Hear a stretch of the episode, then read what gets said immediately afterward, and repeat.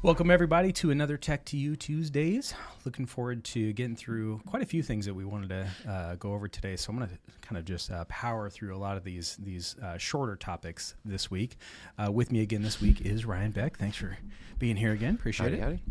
So um, I want to jump into uh, PSAs. So that's kind of like the whole thing that I'm kind of doing here is public service announcements. Like half the show seems to be here's some stuff to look out for. Um, here's some things to be aware of, and uh, I, I'm going to start with a good public service announcement um, that I'm hoping is helpful for people. This one's helpful for me. It was for me too. Yeah. Um, so, and then we'll go into a bad one and why uh, you need to be careful about where you get your public service announcements from. So, uh, start with a good one.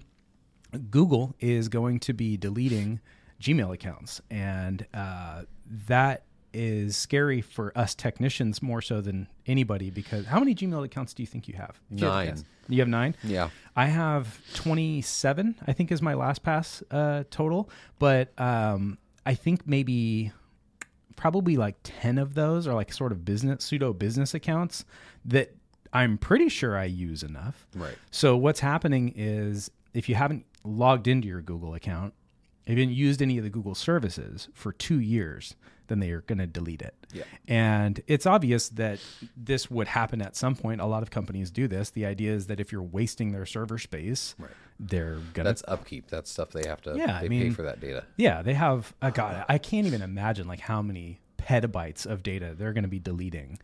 Um, so this is going to happen on December first. Uh, so we've got you know just a few days, and the public service announcement part of this is if you've got a Gmail account, just go log into it, Yeah. and if it's one of those ones that you hardly ever use, then you logging into it will keep it alive.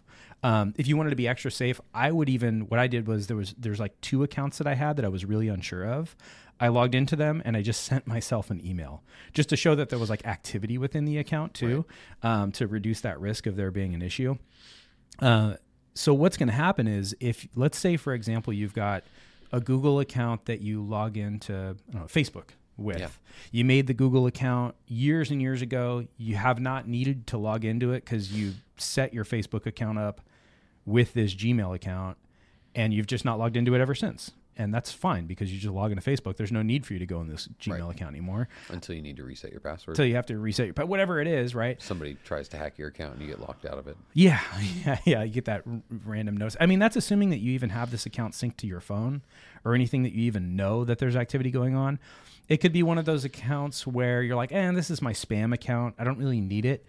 The reason why I think this is so worth highlighting is so many of us. I- don't know if this is just mostly us as technicians or if this is like the average computer user as well will set up this like an account with an intended function of like this is kind of my junk account or it evolves into your junk account so you Yeah. make new ones and and then we forget about them um, now i'm in a position to have not forgotten about any that i can think of because i use a password manager so i know all of that's how i know how many accounts i've got um, so anyway, if, if if you've created these accounts, you might even have to think back, like, are, have I created a Google account that I'm using for my banking login, for my PayPal account, for my whatever? It could be anything, and it, it's one of those things that most people will forget about. Oh yeah, it's tied to that Gmail account that I haven't logged into for like five years.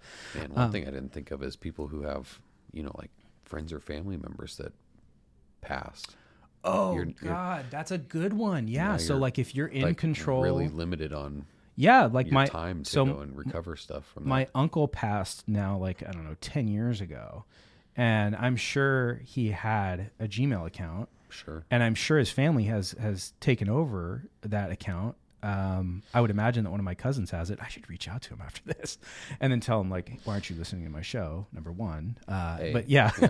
I, yeah, that's a really good one because why would you need to log into those accounts regular, I bet regularly? most people don't even think about it. That's Yeah. one of the yeah. Another one that you just made me think of as you were explaining that was uh, my son's Gmail account.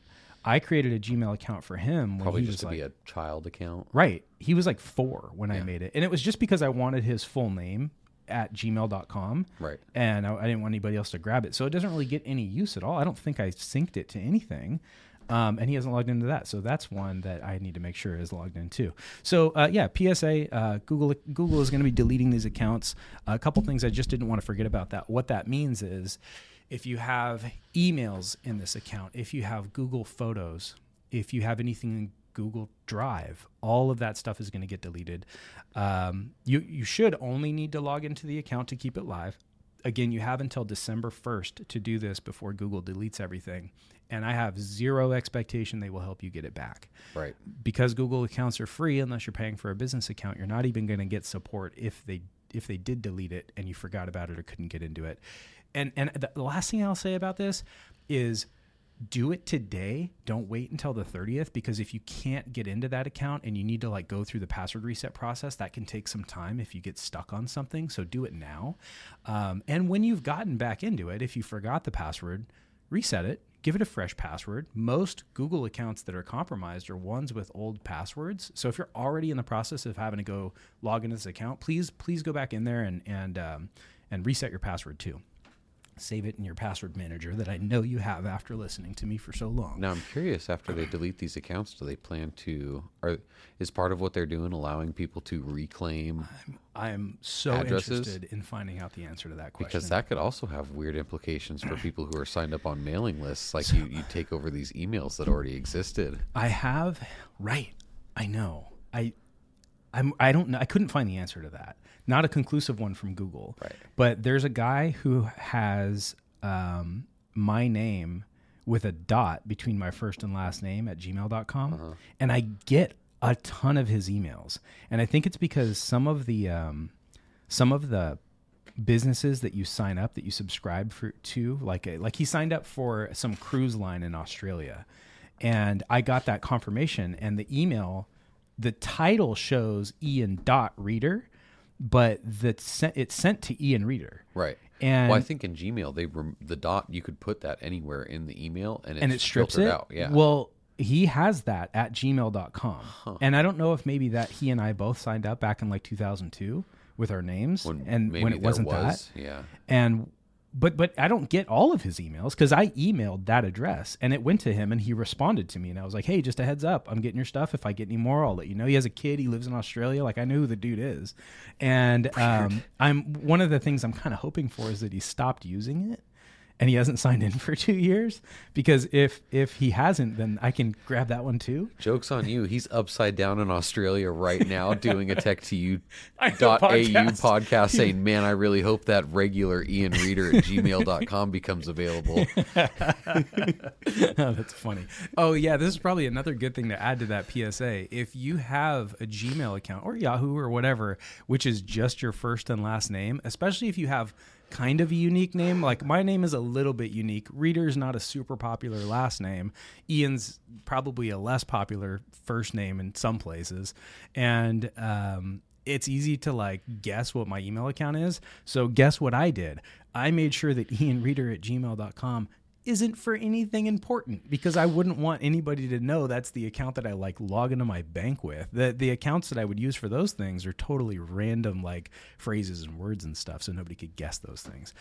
So anyway, while you're doing a little email maintenance, just some things to consider. Um, so that is what I would consider a good public service announcement. You got a couple days left before you might lose this uh, this account. What a bad public service announcement would be would be maybe something like, um, I would hope that podcasts are a slightly more reliable source of information. Like I'm sure that there's plenty of misinformation on podcasts. Well, I'm sure it's it's the it's not the content, it's the source. Right. You know? So in this case, um, my concern is people getting their news or public service announcements from social media. I like I'm pretty pr- pretty out about my general hatred for a lot of the things that happen on social media. Uh, TikTok in particular is this like perfect place to spread misinformation. If you're like, I want to make people Nazis, well, then that's where you should go to Fast. make people Nazis. Yeah, uh, you'll probably get followers still because that's where a lot of just crap lies on the internet is on TikTok, and um, it unfortunately seems to. I don't know that there's definitive proof of this yet, but there there seems to certainly be uh, a very strong case being made that algorithms um, weigh heavily against Americans on our version of TikTok. versus the Chinese version of TikTok, which spreads like educational content and and removes a lot of false information, or well, what the Chinese government doesn't want you to know. so pretty bad. But I mean, we're spreading things like the Tide Pod challenge, um, and and stuff like um, false Putting inf- putting pennies on electric sockets. yeah, yeah, Yeah. yeah, You just make us The fun dumber stuff. Yeah. So TikTok, for that reason alone, I would say you shouldn't even be using it. Like I get the concept of being addicted to these like short form content videos, but um, the misinformation that's on there is so bad, and and people believe it like crazy. And this today's a great case of it doesn't take like a child child's mind to be persuaded about bad information on TikTok. Um, you can be a fully functional, highly educated adult and get misinformation and believe it on TikTok, which is what's happening. And in particular, it is an announcement about um, a security flaw, which isn't a flaw, on on iPhones. And what I'm going to do first is I, I hate that I'm going to even give this person any airtime, but I'm going to show you guys the one one of the videos that is going viral. Um, let's see if I get this set up right here. So here's our video player if you're watching us and i'm going to play it so anybody who's listening can hear this as well um, hopefully this isn't too loud i'll adjust if i need to If you have an iPhone and you see the recent update, there's a security issue, and this video is for you. Apple has created a new feature called NameDrop. All you have to do is be within close proximity to another iPhone, and it will automatically share all of the contact info within your phone. This is okay Wrong. wrong didn't take long um, th- i'll explain more when, when we're done um, but that is completely false that is not how it works it will not share all the contact information in your phone And you don't have to just be in proximity. and I it's I feel bad too because like I'm I'm sure that this is a good person and she means well in life. I just really don't like her already. like, I, Confidently incorrect. yeah, confidently incorrect. All right, let's see what else she has to say. how you turn it off. You go to General, right there. You go to AirDrop, right there. The final step is to go to Bring Devices Together and click this off. You can see it says easily swap numbers with NameDrop, share photos, and more by in the holding the top of your phone close to another iPhone. So if you have a locker and it sits next to another iPhone, they can get all of your information. If, you you're sitting have- next to If you have a locker, and it's just out there by another iPhone. I just get all your stuff. Yeah, they just cop- copy all your stuff right off your phone just because you have the setting hmm. turned on. somebody on the subway or on the bus, they can get all your information. This is a huge security risk, so please make sure that you go take care of this because it is on right now. If you've just done the update, it's This is a automatically of on. confidently I don't know about you, but I find this to be incredibly irresponsible of Apple. They should have alerted us that it was an option, but not have it be on auto. Okay, all right, I'm done listening to her. So, with somebody like this, especially on a platform like TikTok, I feel like the the audience for receiving this misinformation are younger and probably less likely to fall for it. Maybe Ah, maybe. the the concern that I have that is that all of the like Twitter posts from police departments targeting parents. Yeah. Follow with like these videos. Yeah, So police departments are saying like news outlets. some cop at some department somewhere was like, "Hey, I saw this video on TikTok my on my son break. showed me this TikTok. we got to share this. Make sure people know that their information's getting out." It is not how, that is not how it works. And and okay, it's good to know that this public service announcement was with the intention of people's safety. Yes. And I'll at least start by saying there's no harm in following the instructions in this video. Correct. Um, you absolutely could turn this feature off. It's a feature probably most people won't use, and knowing Apple, they'll probably drop this in three or four years anyway because nobody was really messing with Right. it. Or they'll enhance it and maybe make it useful. It's just one of those sleek new. Look at our new feature. We Right. couldn't think of something to add to iOS 17, so So this is this Name is drop. what it really is. The the feature is called NameDrop, and when you take your iPhone and you bonk it up next to somebody else's iPhone, they literally would tap. physically touch. Yeah, the little bonk, and and in fact, the accelerometer, which is the device which uh, detects movement in your phone, detects that little bonk when you touch them together. Plus, there's a, an RFID sensor which is very close, and an NFC sensor which is close, and it uses this combination of technologies to identify whose phone you tapped because they're right next to each other. Now, let's say you said, okay, well, anybody could tap my phone. I could be at a bar, have my phone in my hand. Somebody could just tap it and steal my contacts. Still, Still not no. how it works. So when they do tap your phone, first you have to leave it there. If somebody taps your phone and walks away, nothing happens. First, it has to be unlocked. Oh yeah, yeah. Even even that, you have to have your phone unlocked, meaning that if it was in your pocket, It will not even engage. it won't even activate Yeah. this process. So in your pocket, in your locker, all of this bad information is such a good highlight of why you should not be getting your PSAs from TikTok and from social media. And now, again, giving credit where it's due, I'm glad that it was in the name of safety, um, rather than like you know the opposite of like trying to make people's devices not secure. But I hate the fear mongering stuff. And as much as I'm here to talk about, you know, these like threats that exist in the world, other than the Halloween episode that was intended to scare people, I preface them with like this is either a low possibility that would happen to you or and, and I, I think people should know the reality of the threats. This is not a threat. So first you, you tap your phone to somebody else's phone and then it says it like does this really cool like liquidy kind of thing across the screen to indicate that you've tapped another phone and then what it does is on your phone that you're holding, it shows your contact information. And you have to press a button to agree to share your contact information and what of that contact information you want shared. Like in my case, my default is just my phone number. My email is not included in that, my my address, and that's that's Apple's default too, is to not include all of your information including like your home address.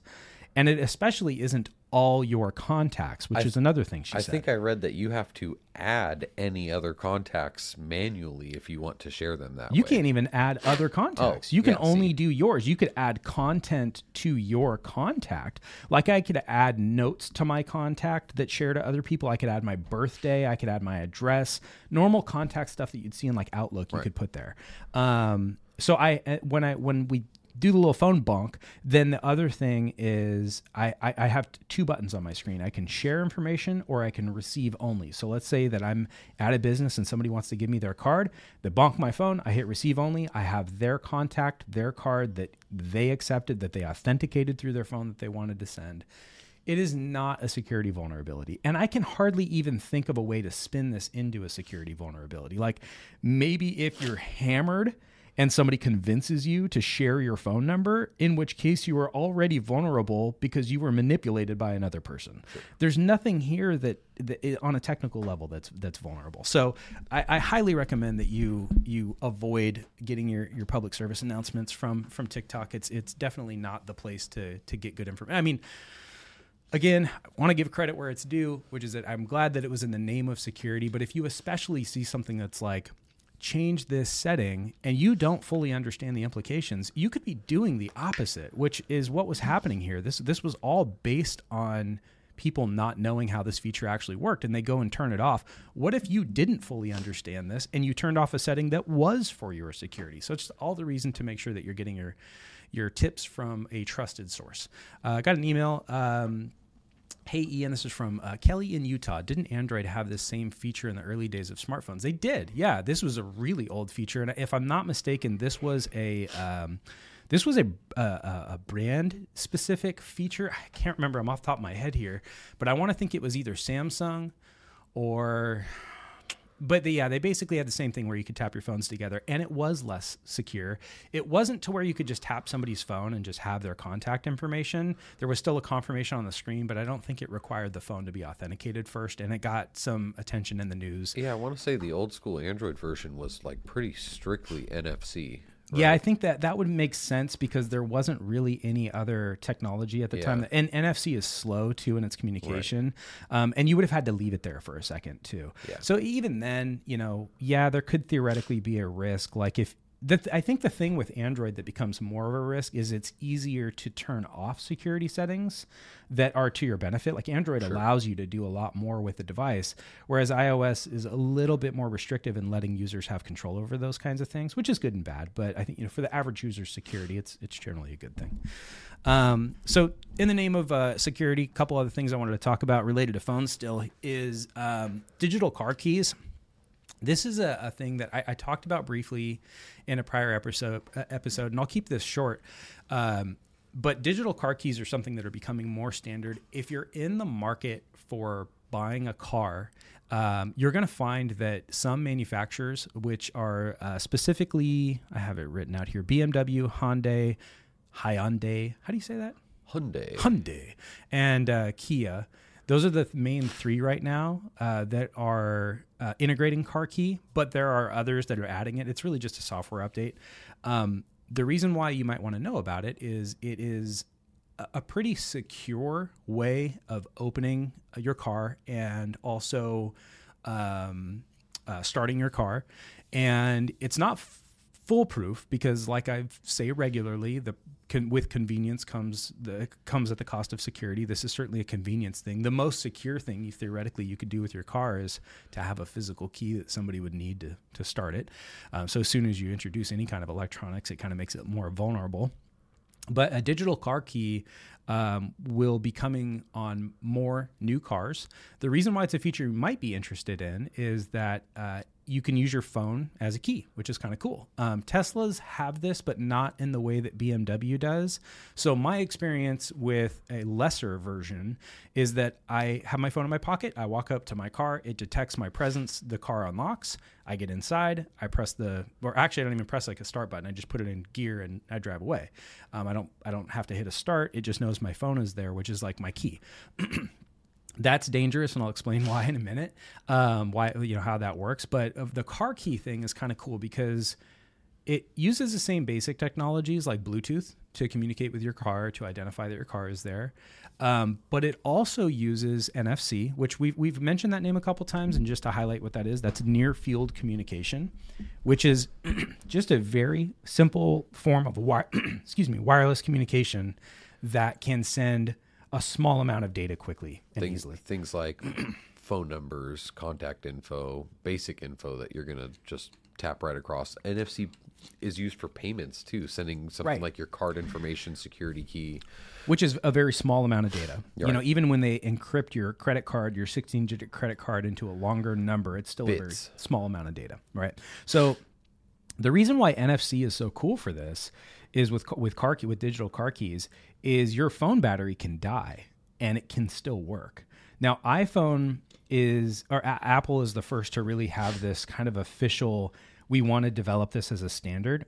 My understanding is that this is an open standard that they'll allow any other company to utilize. I'm pretty sure that that was a requirement of BMW that they're like like not lock this down to iPhones.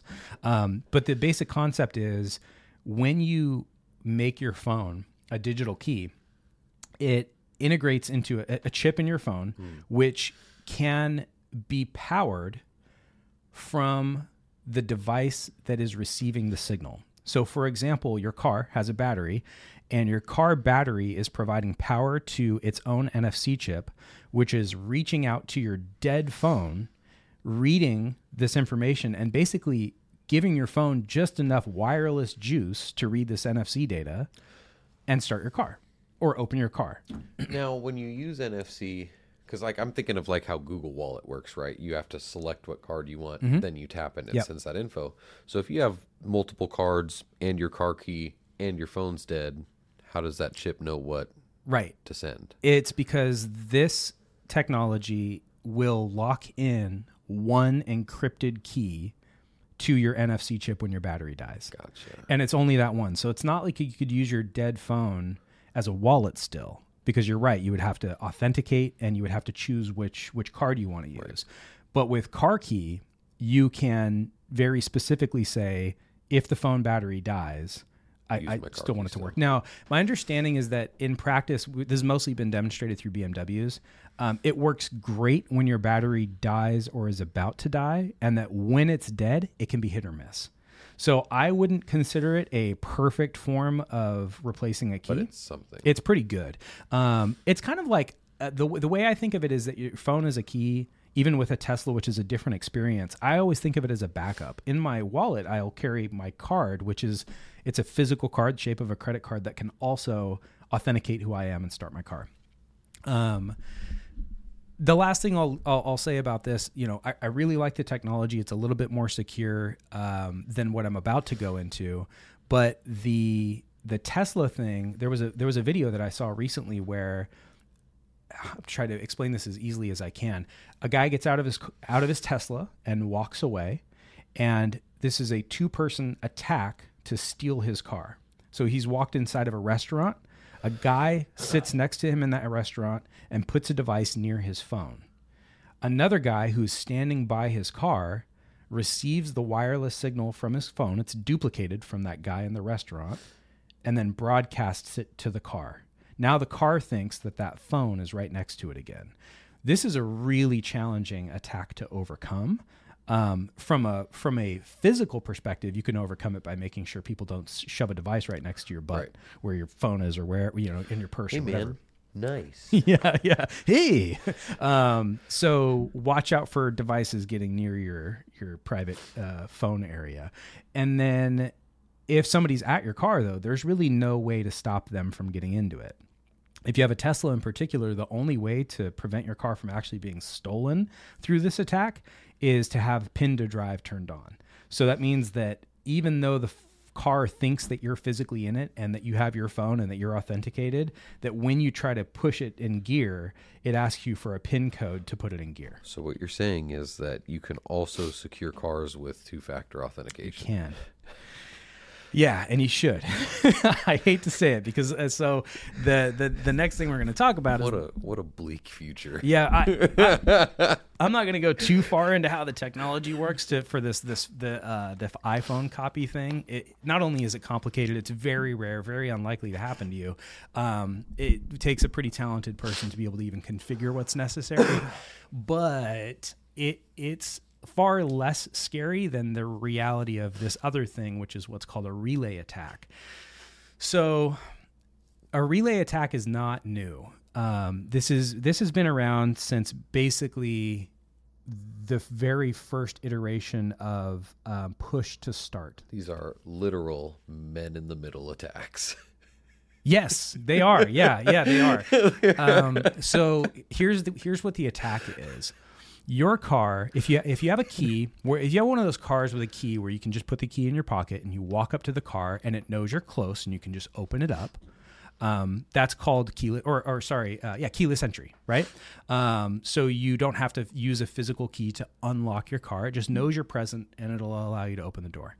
And then the next stage is push to start, which is a physical button instead of a key with an ignition where you press the start button and you hear your engine start up and you're good to go. Um, and you have your key in your pocket. And and people who have have this, they know the experience of forgetting their key. And then when they've forgotten their key, they um, they it says like, you know, no key detected and bong, and it makes like kind of this little noise to indicate that there's no key and you can't start the car. Um, so you go in the house, you go get your key, put it in your pocket, and everything's fine. Okay, so that means what from a technical level? Your key is wirelessly communicating with your car. Now, it only does that if you're inside the car. You might know, you might have even been in the experience or experiment, um, or if you've ever experimented with how far it works, or you've just had problems with it. You might notice that sometimes the key has to be really close to a certain area, or if you're standing outside the car and somebody else is inside and they press it, it doesn't work. Usually, it's not supposed to. Um, but that key is it, it is producing a wireless signal. So a relay attack is that a person literally stands in the middle of your key and your car. And they use an antenna that's very high power at replicating existing signals. So it's capable of picking up really, really tiny signals and making them crazy powerful. And you can do this with a backpack. I mean, uh, like a small backpack. And the, the technology, unfortunately, is readily available on the dark web. Um, I mean, I mean, the technology is not even dark web technology; just like how to build it is readily available. And um, I think maybe what I'll do is I'll just show an example of it at this point of like how it works and, and talk about it a little bit more. So I'm gonna go back to our uh, our little video player here. the recent Oh, jeez, forgot about her. Um, okay, so now I'm going to show a, a video of the of the relay attack. So this first one, I think this first one doesn't have any audio. Let me double check. Oh yeah, this first one actually does have, I think, a little audio. You'll hear the engine start here in a second. So basically, what we're looking at for anybody listening is we're looking at a guy standing on a porch with a large antenna in both of his hands, and he's moving around, and we hear the engine start of a Rolls Royce parked in a driveway. we're going to go to another video in a second. Just like I could replay that, but I'm going to show you one more that I think exemplifies even better how easy this is. So we're going to watch two guys park across a street. And I'm going to explain it as it shows up on the screen here. So, two guys across the street, one walks to the car, and the other walks to the front door of the house. The guy's already inside of the car, and now the car is started. He's driving away, and the guy from the front of the house is now walking away. So, what happened here? i am going to let these just kind of play on repeat as I'm talking, so you can kind of watch this if you're watching us. Um, oh, maybe I won't play it on repeat. Hold on, let me try that again. Uh, radio player, uh, relay. Let's loop that. Ouch. Okay, um, so I'll play this one more time. And basically what's happening is you've got this guy. It's a, it's a two man attack is typically how you would need to do this, or two woman. I'm not gonna. Sure. Know, yeah. Sure. Uh, and what happens is one guy is going to be on, you know, as close to the house as he can get. Ideally, as close to the bedroom or wherever we think your key Front is. door. Yeah, the closest part of your house that we can get to from the outside without disturbing you while you're sleeping. We want to get as close as we can because that's the closest we can get to your key, which is emitting this wireless signal. And then the other guy is standing at your car waiting for that signal to be strong enough to think you're standing next to it. So that person opens the door and then that person presses the start button on your car and then you both just drive away. Yep. That's it. Super simple. Um, now, from a technical perspective, this is not an easy thing to build, right? It's not like something you can just jimmy together really quickly, but the instructions are available and these thefts are happening more and more often. And there's two reasons for that. One, the technology itself has gotten far cheaper. So Yes. like an antenna, like in that first video, the dude is holding just a wire over his head. It's a really simple makeshift antenna plugged into probably like a Raspberry Pi, which I, re- I really don't want to oversell how cheap it is to, Right, to and- do this, especially compared to the cost of a car. yeah, right. I mean, that's a Rolls Royce that got stolen in that first video. Uh, the, a Raspberry Pi, by the way, is not the delicious treat that you would consume uh, at mealtime. It is a uh, it's a little computer that costs what do they cost now? Like fifty 30 bucks? Bucks. Thirty bucks? Yeah. So yeah, they're really cheap, and you can program them to pretty much do whatever you want.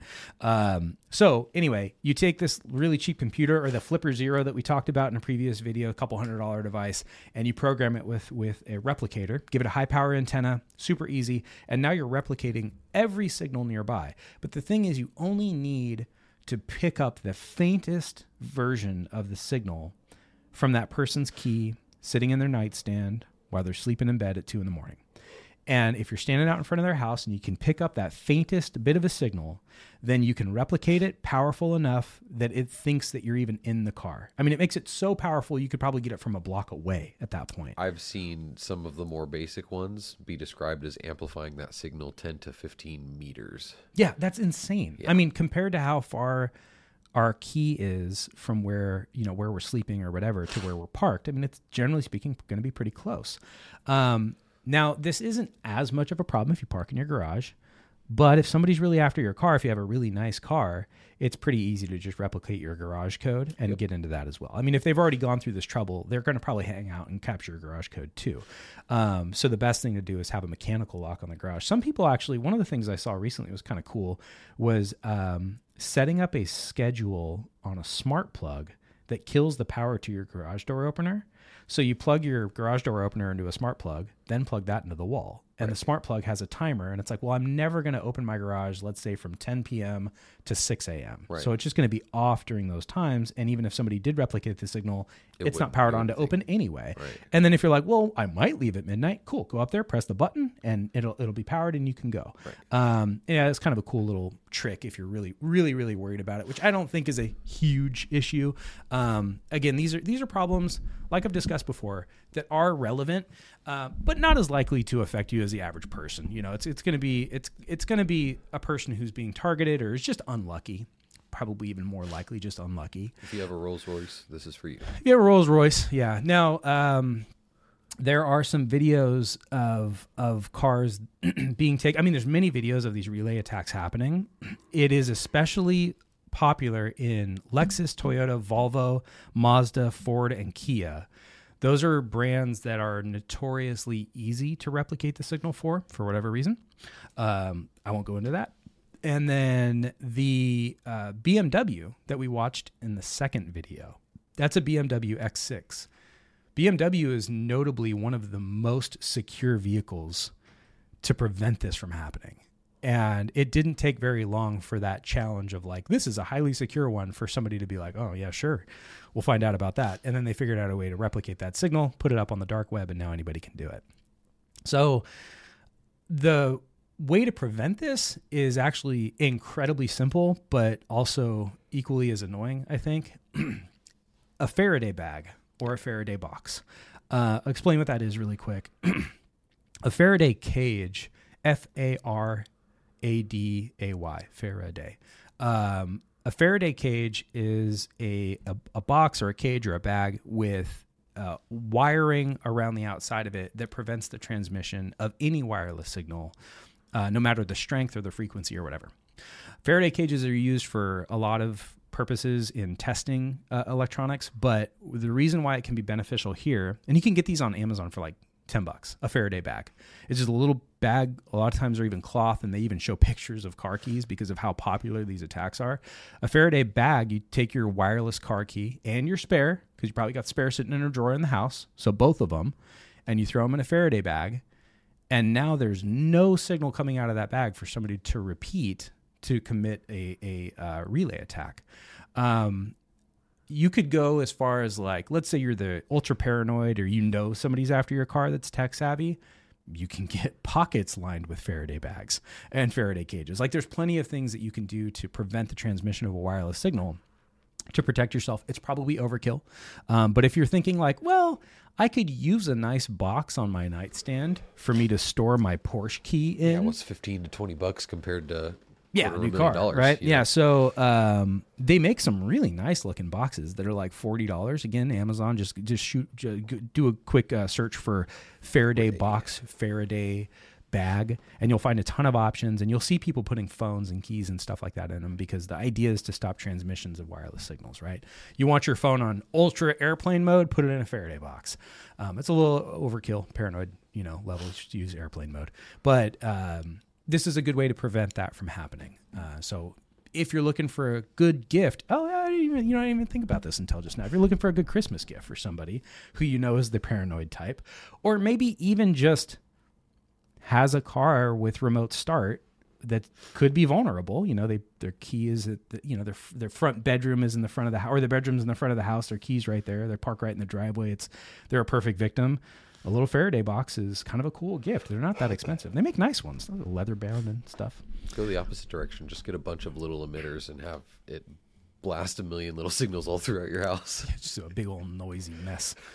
Uh, I got an email here from uh, Jennifer. She says, This car story makes me nervous that someone could start a car in someone's garage and the person upstairs from the garage. Oh, um, yeah. Uh, okay, so technically that's possible, um, but that is highly, highly unlikely. The reason why is that Those push to start relays, you'd still have to have your foot on the brake for the ones that require it. you got to put your foot on the brake and you And have to press the button. Yeah, So even though somebody could be replicating the signal, right. um, that doesn't necessarily start the car. That said, cars that have push to start, or sorry, remote start, I'm sorry, remote start enabled, that is completely different. And it is a legitimate concern. Like that would be, oh my God, that's some pretty highbrow serial killer stuff.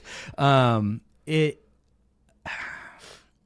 I, I don't want to speculate too much. I could go down in the weeds for a long time on this, but y- you could copy the signal that a key sends to a car when you remotely start it. And then you could do that when a car is parked in a garage, and you could create a ton of CO2 buildup in that garage. And if there's a bedroom upstairs or wherever, obviously that, that can be a problem.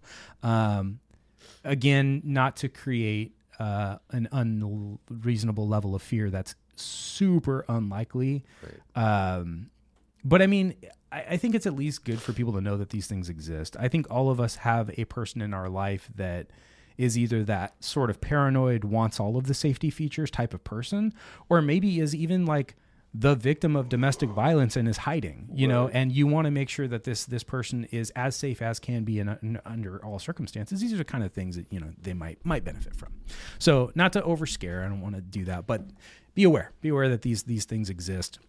somebody can snag your car out of your driveway pretty easy. And that's really the thing that I would say is I'm not I'm not fear mongering at all by telling you that if you've got a nice car in a driveway and your keys in your house, you're a very potential victim of a relay attack, especially if you're in the Bay Area. This is a super common problem in major cities. Like San Francisco is a huge problem. London is actually one of the worst, interestingly.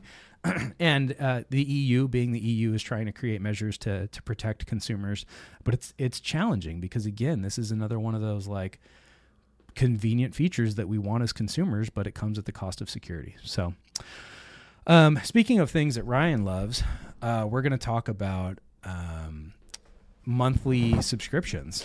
You said you just uh, signed back up for uh, Netflix. Oh yeah. What are you paying now? I don't. I don't remember. It was like twenty two bucks or something like that. I don't know. It was tied into my T-Mobile. I was like, oh, I get it for free Oh, for six months. I'll worry about what this costs later. In six months. So Yeah. a little timer. Although I think I saw that they're up to. They've got some plans that go over like twenty bucks a month now. Yeah, It's silly. I think that. I think they're 4K 22 or with something. two people or three people or something like that. It's, So Ryan loves subscriptions, and uh, staying in the, staying in the topic of cars, um, Mercedes has taken after Tesla in the worst way.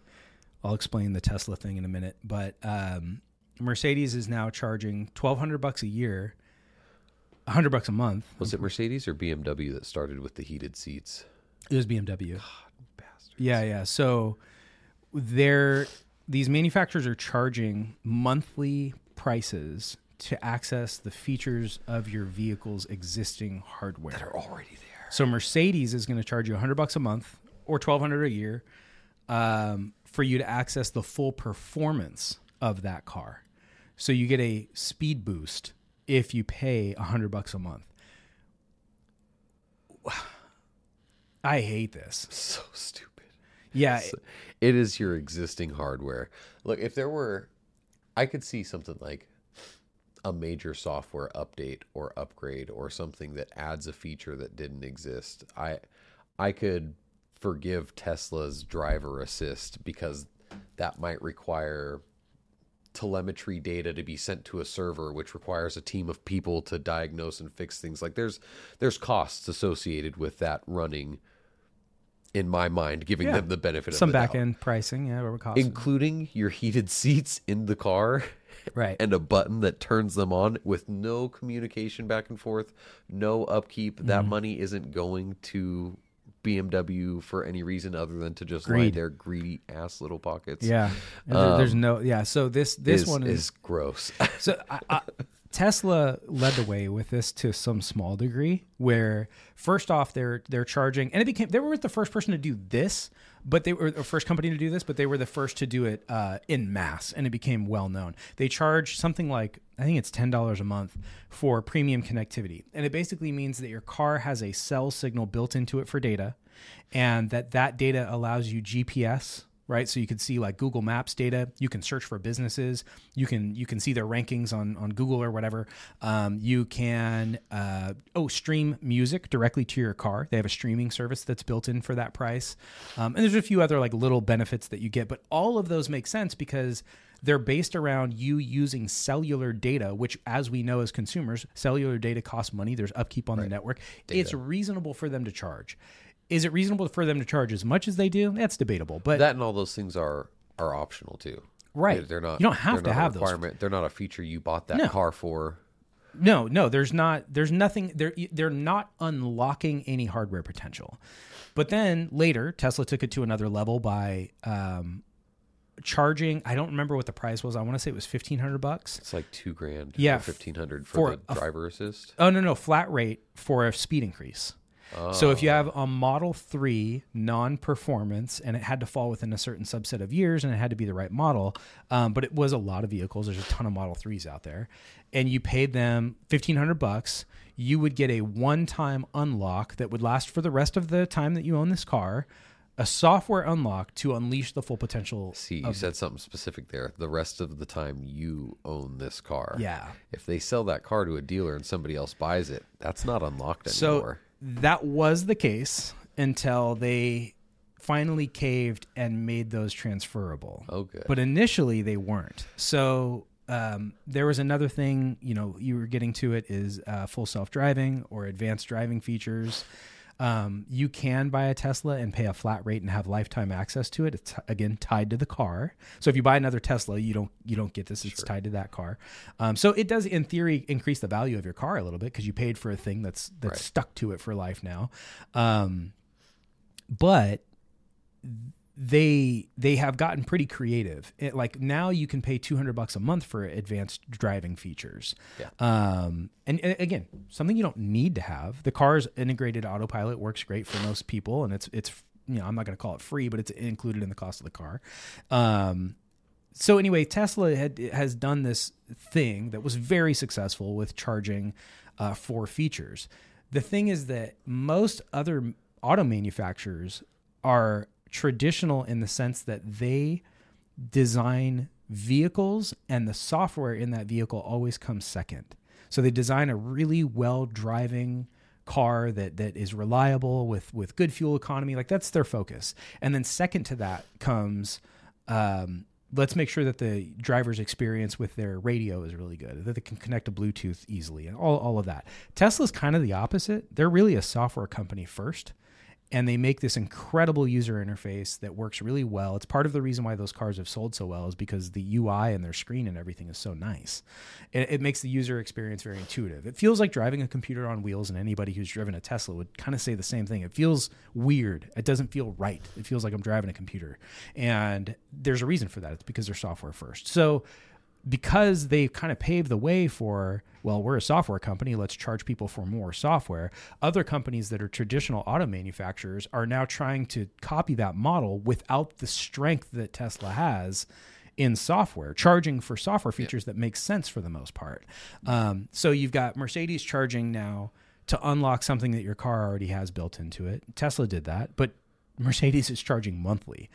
I'll give tesla at least the credit to say you charge to unlock it and it lives with you forever rather than Mercedes are like, oh, you know, I want to save a little money this month so my car is slower. We're going to sell you this, and our spec sheet has these specs with an asterisk. Right. And these specs for if you don't pay the extra. And not that everybody that's listening to this podcast is going out buying Mercedes, but you're buying cars. And when you're buying these cars now, you have a whole new thing you have to look out for. What crap are they locking behind a paywall? Yeah. You're going to pay 65 grand for this brand new car that doesn't go the speed that you says it's going to go. That's not going to have navigation built in. That seats won't heat even though the heated seats are there. It's right there.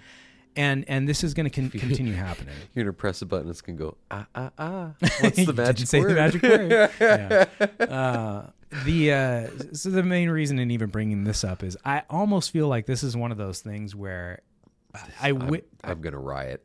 well yeah I mean that's what I, that's what I'm gonna- getting at. I'm It's one of those riot. things that I want politicians to step in and help us out a little bit. This is where the EU has done so well. They're hey put USB C on every iPhone. You don't need any other standard. It works great. Stop making people buy different cords. Thank you so much. This is m- simple easy legislation forcing massive companies to make minor changes to stop wrecking the consumer's wallet. Right. This is a, a, such to a the great detriment of no one, by the way. yeah, no one gets hurt except for BMW charging an extra five bucks a month for your seats to heat for no reason. Like, do I can't feel guilty for them, especially for something like that. A- at least if you're going to charge monthly, it's a service that should require some upkeep or cost. Or go back to optional features. Right. It used to be just the case that you you want heated seats. That's 250 bucks added to your your Yeah. the cost of your car. Great. Yeah. I want heated seats. So ideally, we are looking for legislators that are looking for us, looking out for us, and trying to uh, stop companies from the literal greed in these cases. There's no justification for charging these monthly rates for things that you own, and they have no upkeep to manage for you at all, none whatsoever. Um, and in fact, you're paying month. This is one of the things I love about that BMW car seat thing is if it breaks. It's not even covered in the monthly No. rate you're paying for. You still have to pay for the fix. Right. So zero benefit to the consumer, just getting ripped off. Um, so anyway, keep an eye out for that kind of stuff as you're shopping for new cars. You got digital car keys to consider. You got If your car comes with a battle pass, find a different car. yeah. If it's if it's like yeah, BMW X6 Season One Battle Pass is available. God. Oh, what a terrible future. Um, let me make sure there was nothing else that I missed on that topic.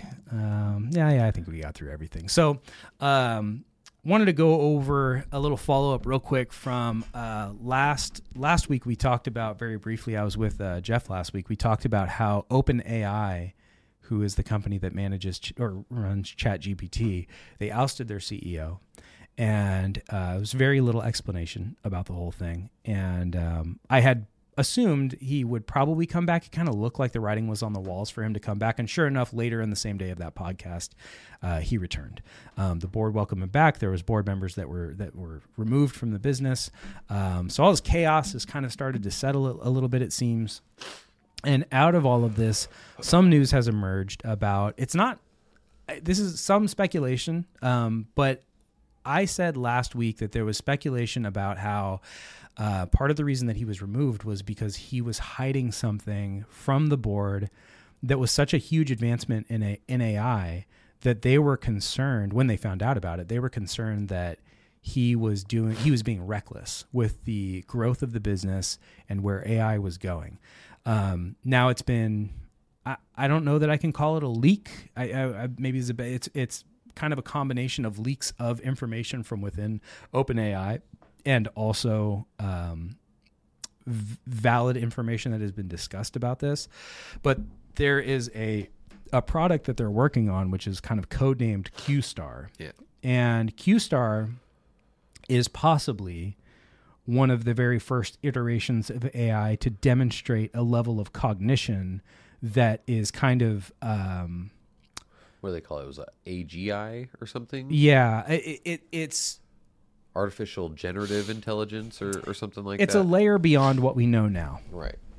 what we're using right now these language learning models that can generate content for us they're they're they're very complex i'm not going to downplay them at all they have a, an incredibly complex network that they use to, to create information and and write fresh data um, but they're simple in comparison to the next level which is something that an ai that is almost um, self-aware to a small degree not not in the terminator you know Right. not not in that realm but i think it it approaches it enough that being very careful about how you develop it to make sure it doesn't cause problems. I'm not worried about it like gaining a personality and like destroying the world. It would be more like you gave it an instruction that wasn't really well defined and it took it to the wrong path and destroyed your server farm. You know, uh, things that it can do. It's it's it's just basically it's a very powerful tool at this point.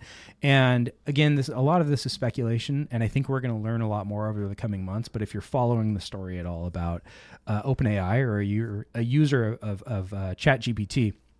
I think you at least can be a little less concerned about ChatGPT going offline and you can't use it anymore. It looks like the company's kind of returned to a stable state. Not everybody's threatening to quit anymore.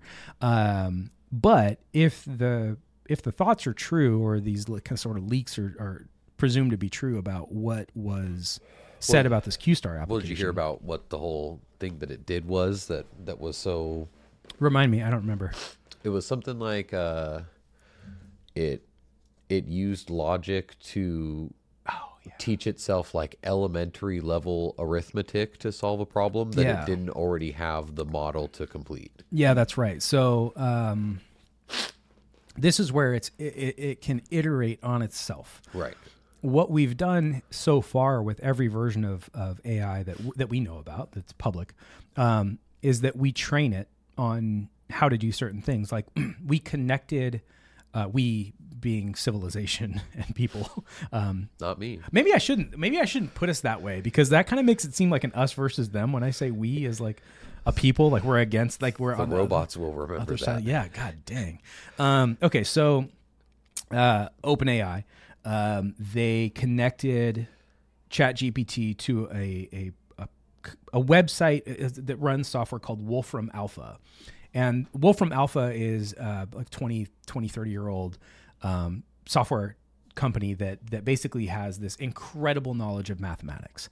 And so you can give it these really complex uh, calculus formulas and trigonometry and so on and so forth. And it's really good at solving these very, very complex algorithms, which is not something that uh, ChatGPT is natively good at. So you connect it to ChatGPT, and now it's good at math. Um, you connect it to a real estate database, and now it can answer questions about real estate. You connect it to a legal database and can It can be legal helpful with what it's trained on. trained on, connected to, and understands that we teach things that we teach it to understand.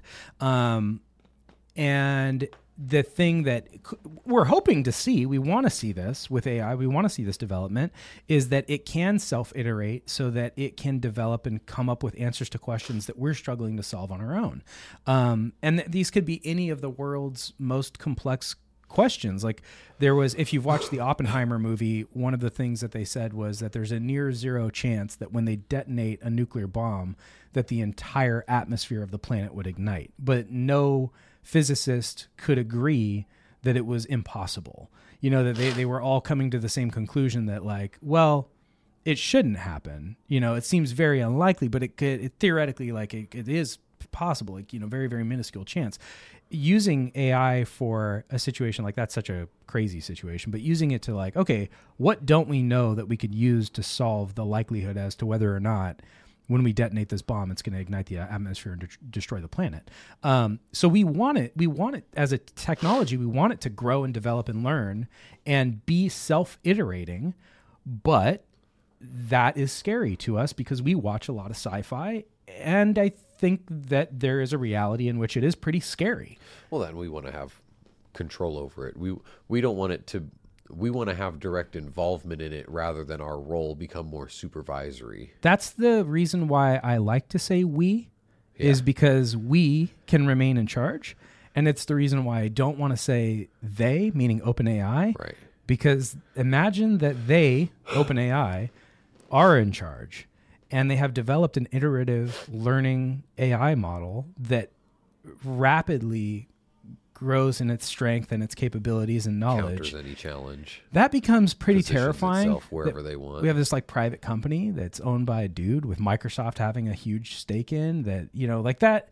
I, I want to trust people. And I think that they have the planet and our population in mind when they're when they're doing these things. But speculation is that part of the reason why Sam Altman, CEO of OpenAI, was ousted was because the lead scientist there, this guy named Ilya, um, was threatened by what he'd seen QStar capable of doing and didn't like the speed at which Sam Altman wanted to push forward with development. He wanted it to slow a bit so that we could be a little bit safer about it. And to Sam Altman's defense, he's doing what any CEO who has board members uh, in mind should be doing, which is putting company profits first. Now, I'm not saying that that's the, such a massive breakthrough. Right. you Now. I'm not saying that's like the thing that he should be doing for humanity and that he's a good guy, but I mean, his job is to generate profits and he's doing his job.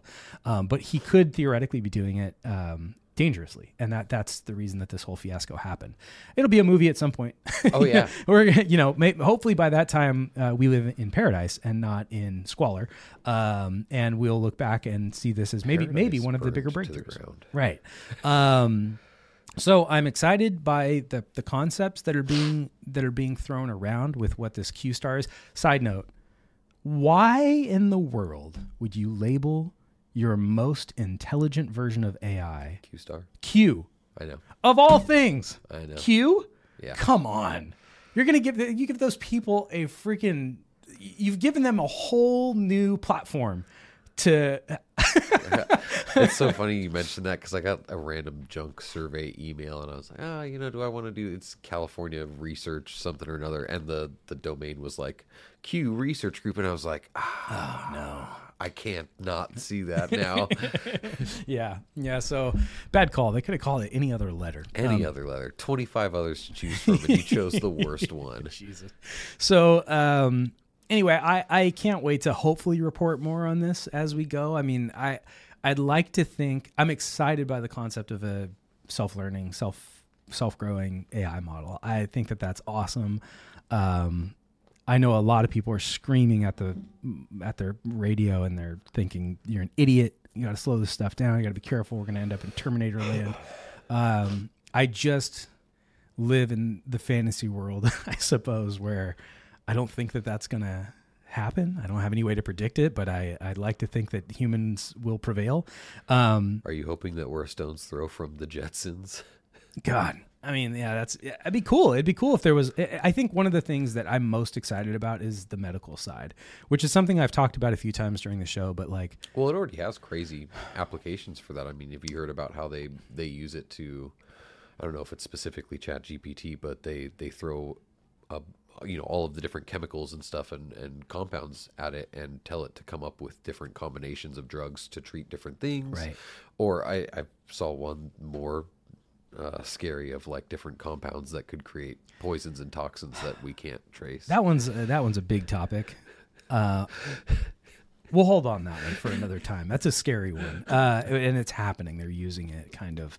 Um, but yeah, from the medical field, actually, one of the topics I, I didn't get a chance to go over last week was uh, AI is being used now to predict heart attacks in patients a lot earlier, um, some sometimes years earlier, and Who's basically predicting markers for uh, Alzheimer's. there's I a think. there's quite a few things Yeah. that it can find that we're struggling to see.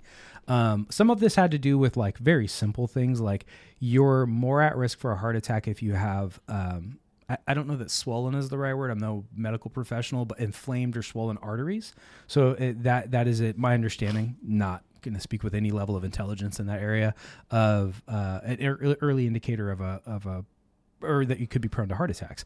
Um, and the way in which we're measuring that um, that uh, change. yeah that change in your artery size or whatever is very challenging but ai does a better job of it than we can another one that i, I really loved was like it goes through ct scans of people's you know brain or whatever and it finds these really early signs of of illnesses or tumors or whatever that we can't see like physically with our eyes we can't see but it sees things that we haven't put together yet early warning signs that we've never even considered because you just feed it all of this data Right. you know it here's this person's brain after patterns. right and it can figure things out that we just don't see that's where an iterative self-learning ai can be so powerful Uh, like the idea of that the movie Elysium did you ever see that the Uh-huh. the matt damon movie it's kind of a bad movie, but um, there's a. It's one of the movies where you lay down in a pod and it just fixes you. Like you have you have the cancer, now you don't have the cancer. You have three broken bones and and hip problems. Now you have perfectly functioning body, whatever it is. And I, while I think that you know something like that is really really far away, the we are inching toward that with AI helping us to find faster ways to identify and solve problems.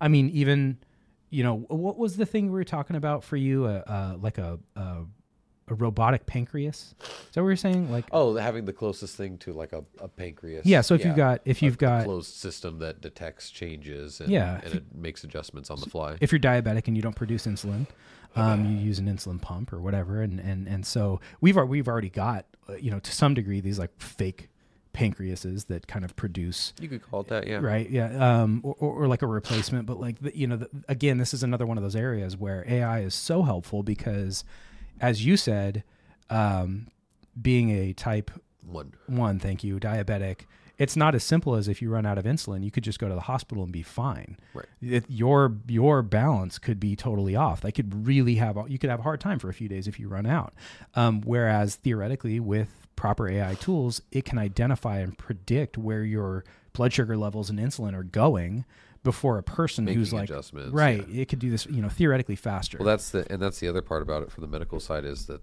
uh, you know treatment is one thing, but oftentimes while you're trying to get to the point of treating it, your body's having havoc wreaked on it while you're trying to diagnose the problem. Yeah. If AI can pull a lot of the human guesswork out by just you know in milliseconds running your information against its database of info and get you that diagnostic even hours faster that's going to make a big difference in the outlook of what you've got you know going on your prognosis Yeah, for sure. Um, I I would hope, I would really hope that that is uh, the direction that we go with. with Although I know- will, I will say it was it was way cooler when they had they were training dogs to smell diseases on people.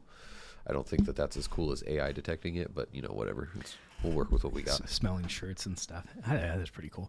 Um, so the last topic I'll, I'll leave you guys with today is another AI one, and I I talked about this show um, that I'm about to mention. I think when I was on the radio, I was actually on on Rad Radio one day. We were talking about this. There's a show on Netflix called Unknown. That's the name of the show. It's a series of documentaries about different topics. The show is called Unknown, which is a stupid name. And this one in particular is called Unknown Killer Robots. It's the dumbest name, and it's got a bad cover too, so it looks really unappealing, but it's very interesting. Um, and basically, what they're what they're showing in this in this episode is the advancements of AI when it comes to robotics and warfare, and how the military is trying to use it. And some of it is like so cool. Like, oh man, that is a great feature for AI to be involved in. And it's like, you know, let's say examining a thermal scan of a forest to identify the likelihood of where people are at. Um, and, and using AI to, you know, see things again that we can't see. Um, or putting together pieces of the puzzle that we haven't put together, strategizing on the best way to um, address, you know, getting into a cave system, whatever it is, right? It's I feel like you're describing Predator. yeah, Thermal imaging for jungles. Yeah. Going through cave systems. Yeah, that sounds So- fun. It's like your AI is just either Terminator just or alien. Predator. Yeah, it's all sci-fi.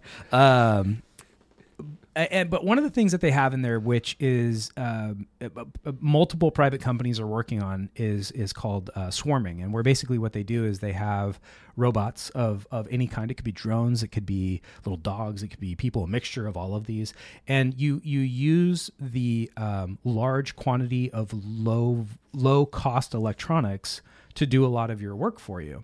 So let's just say that you've got a, a bunch of like, you know, eight inch square, um, cheap to produce, cheap to ship to another country um, drones, and you deploy, I don't know, a hundred of them. And you say, go search this building. It finds an entry point. You know, you've got your bigger ones on the outside that can breach, I blow can a hole in a wall. a hundred drones. it's just chasing somebody. Some you know homeless guys waking up in this building, just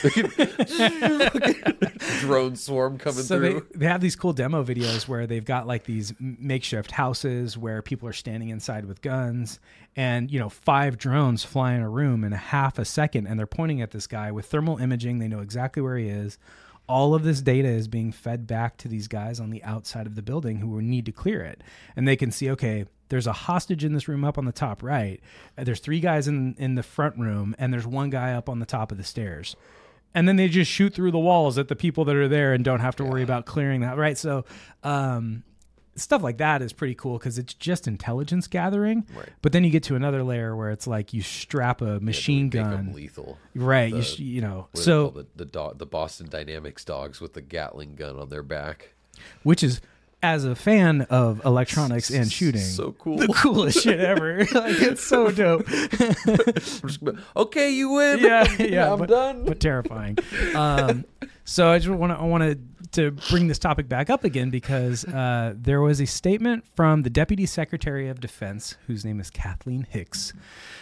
Kathleen says um, that they have had an initiative for a while at the Pentagon um, called uh, Replicator, and and Replicator, she says, will galvanize progress in the too slow shift of U.S. military innovation to leverage platforms that are small, smart, cheap, and mini. Sound familiar? Swarm drones. Um, let me see. There, she also went on to say, uh, "Now is the time to scale with systems that are harder to plan for, harder to hit, and harder to beat than those of potential competitors, and we'll do it while remaining steadfast to our responsible and ethical approach to AI and autonomous systems, where the Department of Defense has been a world leader for over a decade." It's a very bold statement to basically say we're going to whoop ass with AI and we're going to quote unquote be responsible as we do it. sure. Um, Just yeah, whatever. it's, it's, you know, I, I'm glad that we have a powerful military. I think that's awesome. You know, like a lot of the military videos that we get to watch are uh, just, you know, hell yeah, grab me another beer. I want to watch more of that. You know, like there's it, there's that side of it, and then the the skeptic in me and that it's you know interested in technology and being a little bit more cautious um, sees the things like you know there have been videos of drone pilots that go back and kill or drones that are AI um, that go back and kill their pilots. And these are just an AI system. These are like demo systems. This has not happened. Um, but it's an imperfect technology. And and the nature of AI is that it can do things that we struggle to understand in the moment we can make we can make sense of everything that they do at some point but we can't rapidly understand as quickly as they can the decisions that they're making so for example if you tell ai analyze this person's brain and tell me if they're at risk for brain cancer and it comes back 3 seconds later and says yes they're at risk and here are the factors you might understand the factors and you might understand that they're at risk, but you don't necessarily know how it came to that conclusion and if its process was right. That takes a lot of time. You know what makes me think about is the uh, you ever watch iRobot, the Will Yeah, Smith, yeah, yeah, yeah. The, the intro where he's talking about, or I don't know if it's the intro, but where he's like hashing over why he hates the robots and stuff. Were basically got in that accident and it chose to save him Yeah, instead of the, the girl, girl. even though he's telling him to. Kind of makes me think about that. Yeah, like the make cold making cold hard decisions Right. like that. It's funny if you ask ChatGPT or or other AI language learning models like here's the situation. The tr- have you ever heard of like the trolley? I was just going to ask, have they given it the trolley yeah, problem? yeah, it kills the little kid every time. Nice. Yeah, and and it, and it and it, and then it even says something like, "I would offer to be a replacement for the child to the family because they lost their child." like what? Weird. Weird. Yeah, I mean, it's like it comes up with answer. That's the thing about AI. Like, it's if you you haven't seen this this documentary, it's worth watching because it comes up with solutions to problems that we don't think of. Because as humans, we have this, uh, we have self preservation in mind is probably one of the biggest things. Like a lot of the decisions that we make are with our own self interest. No matter how selfless we think something might be, a lot of it is self interest. So, like one of the things it did was they they taught a um, they taught an AI system how to f- fly like a F thirty five Raptor, and in in demonstrations, it started beating real pilots, like some of the best dogfighters in in the planet. Uh, on on dog dog fights that are simulated. And part of the reason for that is it would do these crazy maneuvers that a human would never do, not because we couldn't handle the stress like the G forces, but because we wouldn't go head on into another pilot. Right. So it plays the game of chicken, but it doesn't bluff. Right. Um, and it, and it like attacks from attack vectors that don't make sense because the pilot would be heavily at risk. Like the likelihood of the pilot dying increases, but it doesn't matter because it's a It's an AI system. Yeah. It It's it, it, it is everywhere, so it doesn't have self preservation. So that extends into like how this documentary you know goes on and how they're using these but anyway this this recent statement from the pentagon um, long story short is basically saying we are working on ai and we we need to catch up. We're at a, we're in an arms race and that is unfortunately very true. We are in an arms race.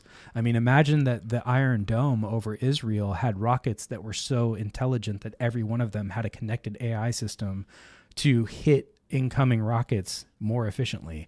Or or the or the even the iron dome where they've got the uh like it shoots like 5000 rounds of every 30 seconds or something like that and literally it's just a hail of bullets in the sky that those are more accurate you can shoot three bullets and take down one of these rockets or whatever right um, or or a, a nuclear missile is coming as an ICBM in space at a pace at which we can't get but some of our capable technology could hit it if we were just capable of being more predictive faster.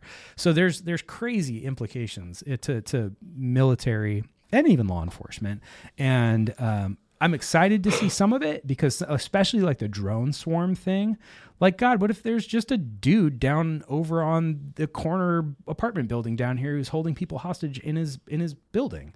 There right now I would be all for standing on a street corner and watching 50 drones swarm a building. God, that'd be so sick. That would be yeah. Just crazy. like, can you imagine the first social media videos? This is going to happen. There's going to be a YouTube video that some kid took from across the street of some crime, where 50 drones get launched into the sky, assess exactly where everybody is, and figure out the best way to get everybody out safely. Yeah. And then that's just going to be on YouTube, and we're going to be watching it on our phones, and that is a reality. I don't even think it's far. I think it's, if I had to guess, five years maybe at most. I think five years before it's like commonplace because drones are cheap and AI is advancing very quickly. why wouldn't we do this? Why wouldn't we gather all of the information of the battlefield or of the There are YouTubers who are already making their own mini drone swarms. If the Department of Defense cannot do this in five years, they have a problem. Well, they already or can, or they yeah. have, and it's a secret, and we have a problem. right? Yeah. anyway, leave you off with all that fun information of uh, drone swarms and AI in the military, and um, I I will recommend if you haven't watched it and shoot me questions if you'd like uh, on my opinions on certain parts of that because there's parts of it that are a little outlandish, but that that. Um, documentary unknown killer robots on netflix is a pretty cool one um, as always looking forward to your guys questions. Uh, as we get a little closer to uh, christmas if you guys have questions on products that's one of the things i'd like to start going over a little bit more in this next couple weeks.